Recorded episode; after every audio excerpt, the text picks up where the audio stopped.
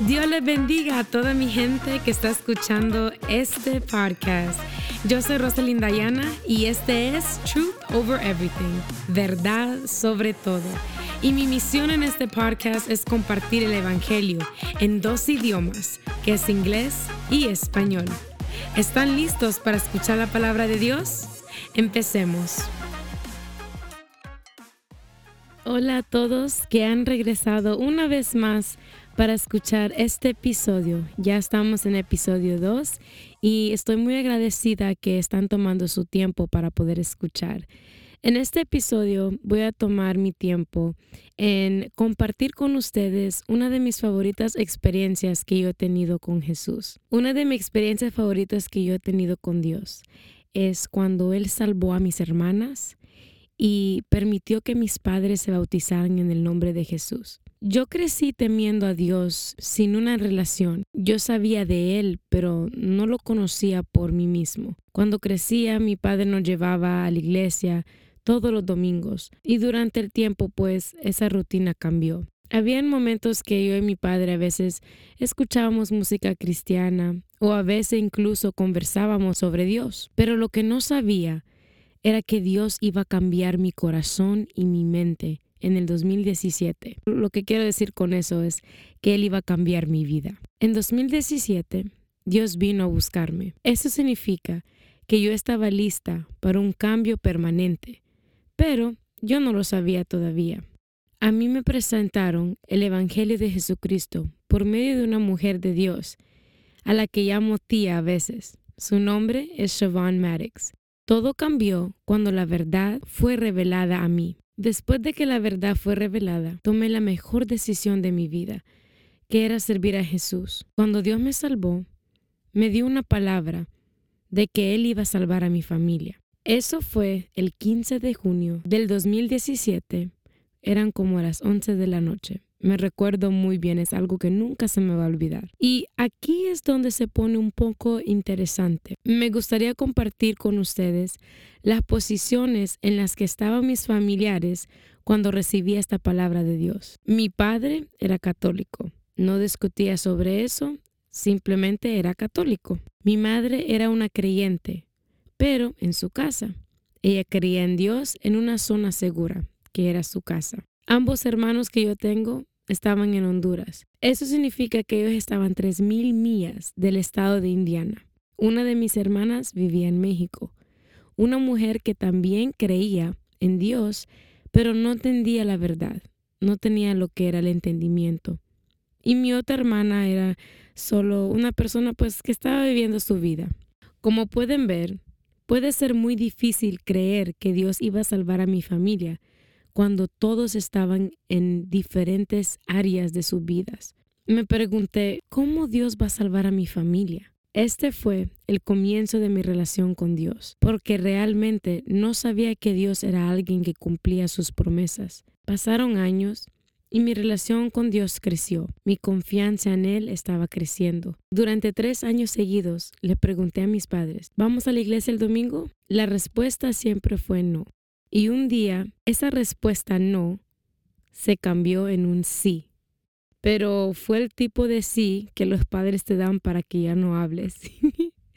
no es un verdadero sí. Bueno, ya saben a lo que me refiero. Luego cambió a, después del, del sí, cambió a, bueno, pues ir el próximo domingo lo que resultó que aún todavía no iban a la iglesia. Así que pueden imaginar mi frustración en este momento porque estaba esperando que la palabra de Dios se cumpliera. Pero cada vez que yo les preguntaba a mis padres, vamos a la iglesia, me decían que no. Era muy difícil de realmente confiar lo que era el 100% en lo que Dios me había dicho sobre mi familia. Un día, en la oración, Dios me dijo, deja que tu camino haga la conversación. Así que empecé a mostrarles lo que era ser salvo a través de mis acciones. Yo amaba a mis padres, era paciente, era sabia, era amable, era firme en mi fe. Y cuando mis padres empezaron a ver eso, ellos empezaron a hacerme preguntas y después teníamos conversaciones largas sobre Dios. Dios abrió puertas para mí para poder ministrarles Incluso me dio la oportunidad para orar por ellos. Recuerdo que les pregunté una vez más, ¿quieres ir a la iglesia conmigo el domingo? Y todo comenzó con mi padre, dándome un sí, pero ese sí fue un, sí real, una respuesta real, no el sí que los padres dicen que, que sí para que ya dejes de preguntar. Y adivina qué, él fue a la iglesia. Después que terminó el culto, ¿sabes lo que él dijo? Que no iba a volver. Porque era algo diferente y pues él no estaba acostumbrado a ver lo que él vio ese día. Pasó otro año y después mi padre volvió a la iglesia, pero esta vez él siguió yendo y después trajo a mi madre. Luego ambos seguían viniendo y la palabra comenzó a trabajar en sus corazones. Y un día mi padre decidió ser bautizado en el nombre de Jesucristo. Después Dios tocó mi madre para que ella se bautizara en el nombre de Jesucristo también. Meses después recibí una llamada y me enteré que mi hermana que estaba en México venía para Indiana. Después recibí otra llamada que uno de mis hermanos también venía para Indiana. Luego, mi otra hermana decide cambiar su vida. Luego, cuando los meses pasaron, cuando mi hermano y mi hermana llegaron a Indiana, mi hermana Marta, la que vivía en México, fue bautizada en el nombre de Jesucristo y Dios la llenó con el Espíritu Santo, con la evidencia de hablar en lenguas.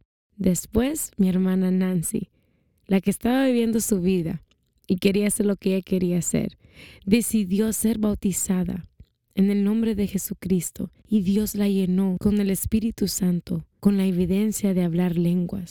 Y ahora estoy esperando a que Dios complete el trabajo en mis padres esperando a que Dios comience el trabajo en las vidas de mis hermanos. Esta es mi experiencia favorita con Dios, porque la experiencia sigue en movimiento. Dios es tan fiel y pues quiero terminar diciendo que si Dios lo puede hacer para mí, Él lo puede hacer para ti. En Proverbios 3, versículo 5, Feite de Jehová de todo tu corazón y no te apoyes en tu propia prudencia. Cuando Dios te da una palabra en tu vida, no te apoyes en tu prudencia. Tú tienes que confiar en Él. Veite en Él. Confía en Él. Y si no sabes cómo confiar en Él, pídele a Dios que te ayude para que tú puedas confiar en Él. En esta experiencia que todavía estoy viviendo, yo he aprendido que, que cuando Dios te da una palabra, tú tienes que confiar porque Él es un hombre que no miente. Él no puede mentir.